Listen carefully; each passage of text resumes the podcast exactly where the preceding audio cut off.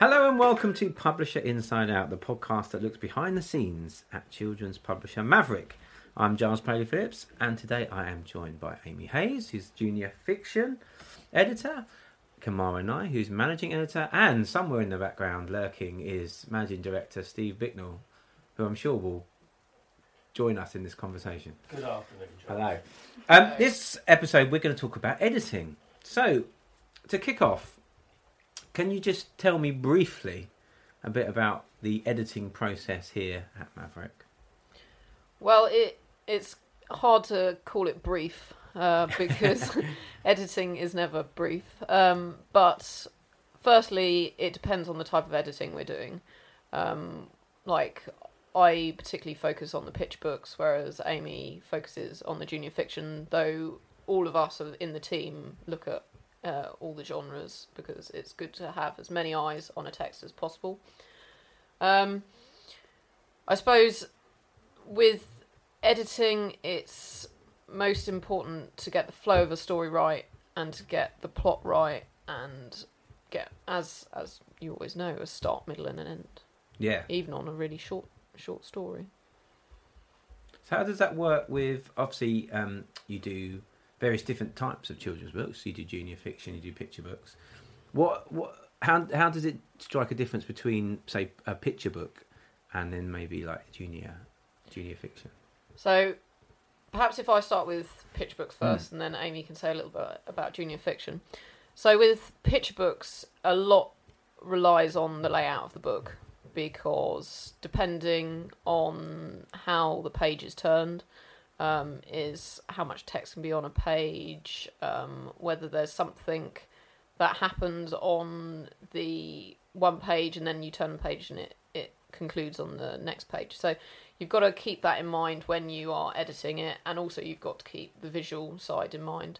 Um, so although we do start off working just from a text document, later on we might go on to working um, in a design program where we can actually look at um, where the text will be uh, in relation to the pages and the images and work on things like that.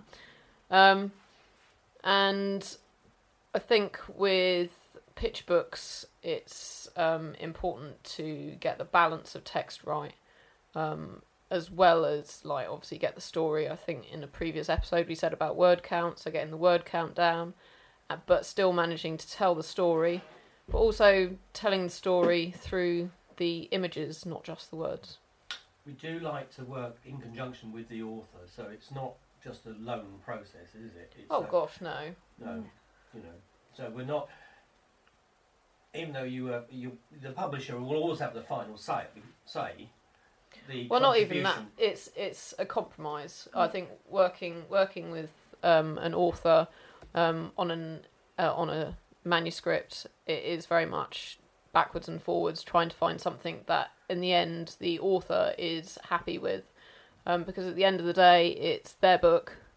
Uh, you want them to love their book and you know be really proud of it. So when we're working with an author, we work very closely with them. There's um, lots of backwards and forwards of emails. Like on the longer text, like the junior fiction, we mm. we might do a whole Skype meeting and things if the author can't come into the office, and just work through things. I guess it starts to paint the picture of the fact that um, writing is obviously a solitary thing, but actually producing a book is a collaboration. Yes, definitely. Um, I think this is where it gets into the real nitty gritty part of mm. making a book is the fact that it is the author's creation, but we are the polishers. Yeah. We're we're what refine that raw, rough idea and make it into something that people will pick up in bookshops. And that's why, as Kim said, compromise is so important because a lot of editors they're coming at it as how to make your book better. So criticism and critiquing your book isn't necessarily something that is bad. It's something that we're trying to refine it in, mm. in into something that is better than perhaps, or into something different that you previously thought. And I know in like obviously a previous episode, um, India was talking about uh, the submissions. One of the things that we do think is very important when we uh, decide to go with the book is whether the author wants to work with us and wants to be able to edit a book because we can't if we're always suggesting things and the author doesn't want to change them then as i said it has to be a compromise Mm. we've we've got to find a happy medium and you know create a wonderful product in the end So is that something that comes up in conversation quite early doors when you when you decide to take on a on a manuscript? Well, I think it's on one of our guidelines actually, so Oh, okay. so I'm Yeah. hoping hoping that people take it into account anyway. Um, but yeah, I think I think when we uh, when we meet an author for the first time, obviously you can sort of gauge Mm. how much they want to work with you, and um, obviously we talk about their texts uh, when they come in or when we first speak to them, and uh, discover how much they're willing to sort of like work with us on that. Mm.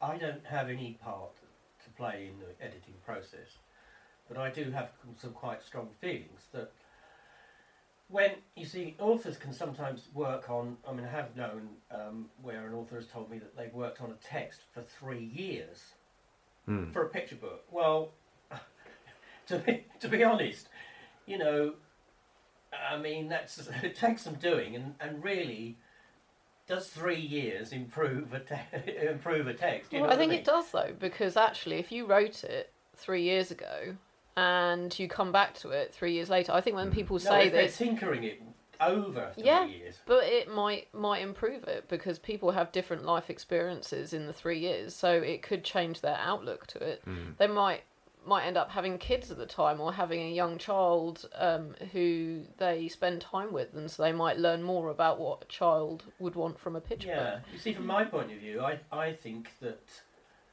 as long as you've got the sort of the bones of the text right, shall we say, it's the working with the the, the, the editor and the and the author working together and then creating the flesh. So, you know, I, Yeah. I I'm trying to say uh, potential budding authors out there, don't worry about every single word when you submit a good idea is always the most valuable thing, you know. Obviously, a writing style as well, but Yeah, I I- encourage authors to be to be bold and brave and really go for it, you know. I think the thing is, though, is that at the end of the day, not all authors obviously have access to a editor who works in publishing.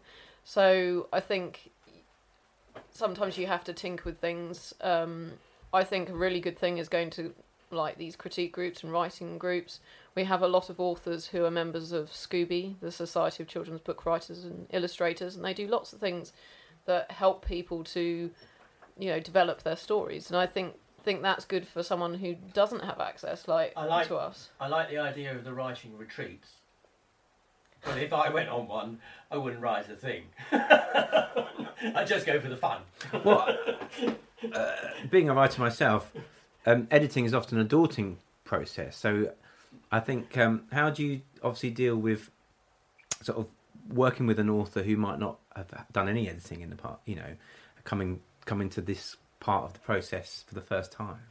Um, well, obviously, junior fiction editing is a little bit different to picture books, but um, so I'll tend to kind of look at the bigger aspects first, and that can sometimes be quite daunting because there'll usually be the big plot holes Yeah. or characters a- acting out of character or locations getting all mixed up and things Mm. like that. And I think one thing that I do try to do is, um, well, we normally comment directly onto the manuscript itself.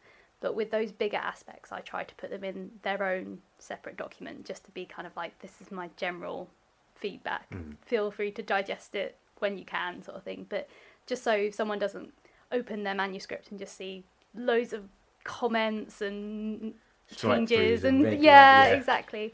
Um, just so it feels a bit more cleaner in a way.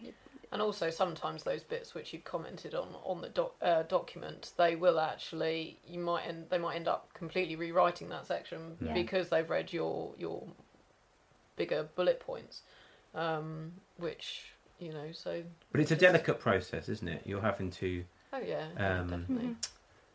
I'm not going to say use kid gloves, but you have to be very careful with how you how, that working relationship? I, I know you've yeah. obviously you've you've touched on it, but making sure that you I don't. Don't if upset you're going to be too precious, Mm. too sensitive, you're never going to make a top author. And you, if you talk to top authors, I'm sure they'll tell you the same. You know. I don't know because I think I think as you get uh, Excuse me.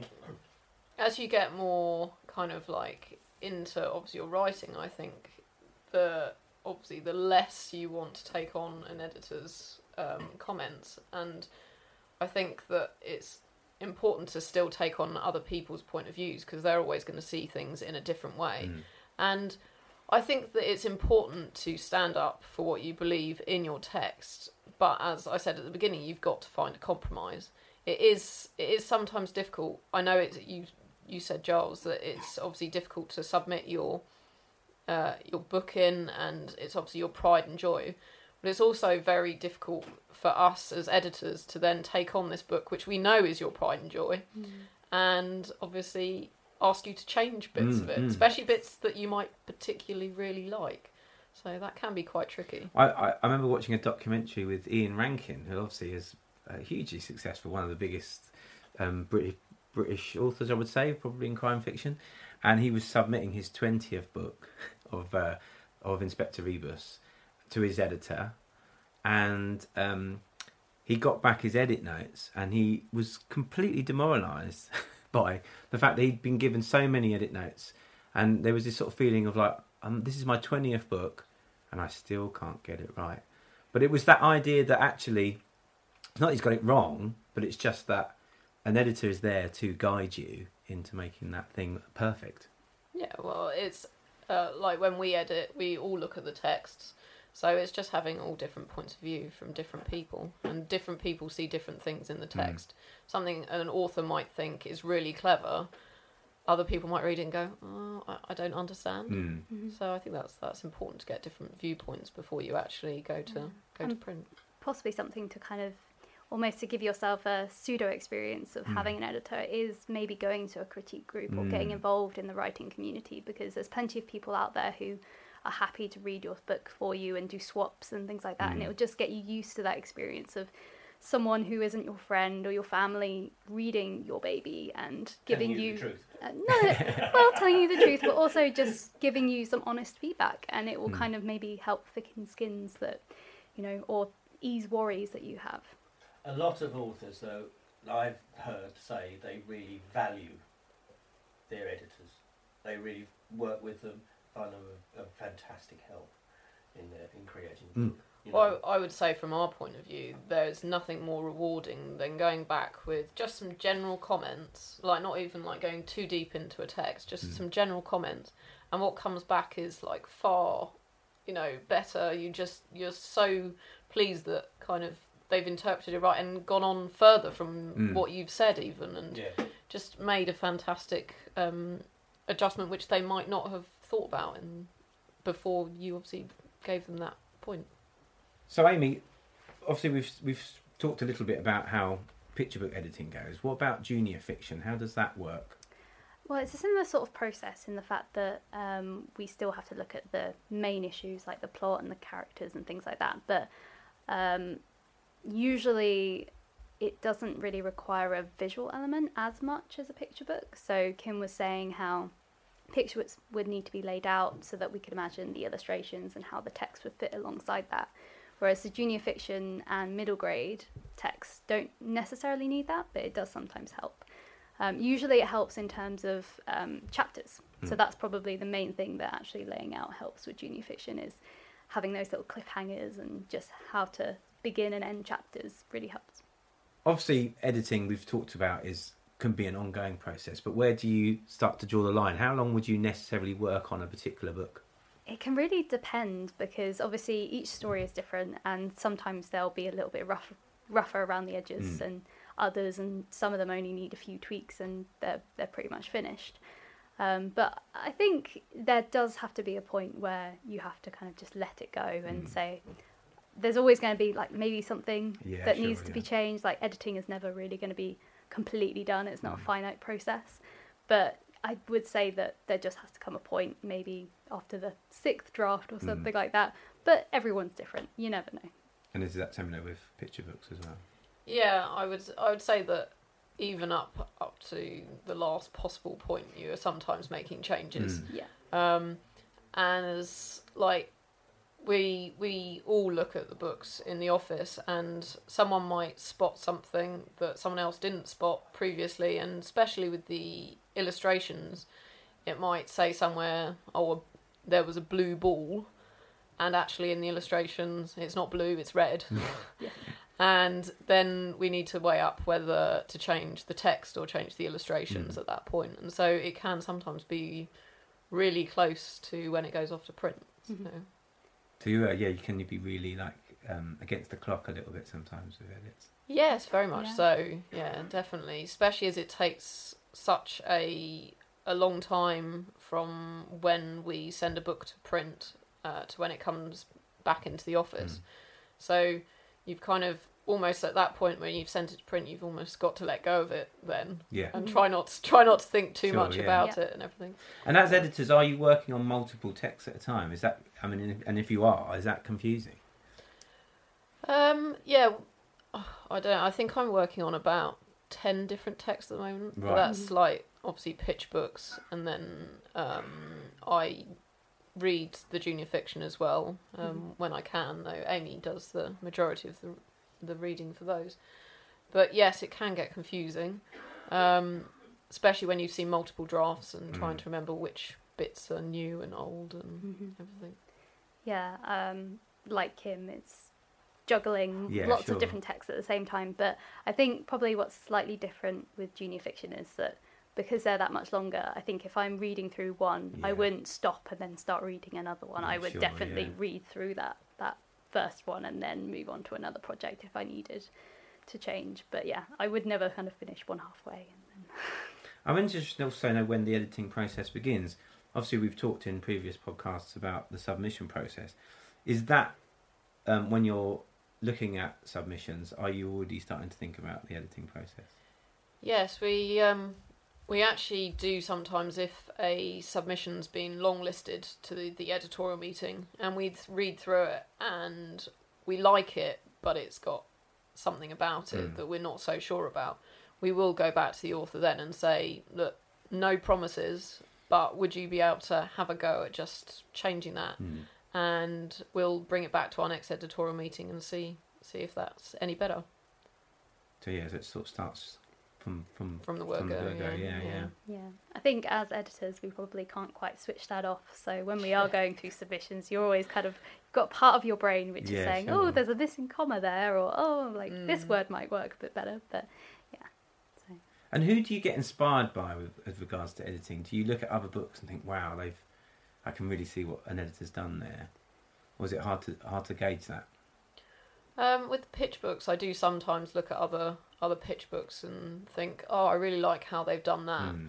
Um, but at the end of the day, I want I want our books to be original. I want them to be different, and um, so I tend to try and just keep keep focused on Maverick books if Mm. I can. uh, same here. I I think, well, at least with older fiction, it's a little bit trickier to kind of work out where editor and author that line kind of begins. Hmm. um, because as I said before, um, there's some texts where I barely have to edit it at all. It's, it's almost there, and some which need a lot of work. Um, so just picking up a book in a bookshop is quite hard to kind of work out. Oh, did this go through ten different drafts, or was this perfect on the second draft? It, it's difficult to kind of distinguish. Yeah, I do sometimes find when I'm reading a book, especially if it's a series of books, you can almost tell. Like the first one, there's been a lot more editorial Mm. control, and then Yes. by the by the later books, you're thinking, hmm, yeah, yeah, the few few few more things, yeah. That's true. Mm. Obviously, um, this book, uh, this podcast is going to be listened to by lots of people who might be looking to get into um, writing or are looking to submit. Apart, I know you've touched on certain things that they could be trying, like joining critique groups. Are there any other things that you think might be good for someone who's a bit daunted by editing but wants to dip their toes into finding out a bit more about it? Um, I think it's just obviously reading lots and seeing different things, and um, I think it's just important to keep an open mind when you're reading a book. Maybe try reading things which you wouldn't normally read, um, because it's not always a definite that what we are editing, especially the longer texts, Mm. are going to be our cup of tea. So you've got to kind of look at different things and try and just like see how it would work in the marketplace if that is your end goal. Mm. You know, it could be that actually you just want to have brilliant text, in which case just you know work with work with what you want because in the end it's it's your your book your Mhm. story Yeah, um, something I might suggest as well is um, don't be afraid to be your own editor as well. Mm. Like very much in the beginning, if you've cracked out your first draft, like don't be afraid to just kind of leave it as it is, and that's what you submit. Very much like if you want to leave it to stew for maybe a couple of weeks and then come back to it with a fresh Mm. mind, that can be really helpful as well, just for you to kind of see. Ah, I thought that was a really good bit of my book, but actually, if this happened instead, that would be much better. It's kind of learning also to be critical of yourself as well. Fantastic. Well, thank you very much for being with us today. That's the end of episode four of Publishing Inside Out, and we will be with you next week for another episode. Thank you for listening to Publishing Inside Out. If you want to learn more about Maverick, visit their website, which is maverickartspublishing.com, or you can follow them on Instagram, Facebook, and Twitter at Maverick Books. Thank you for listening, and we'll see you again next time.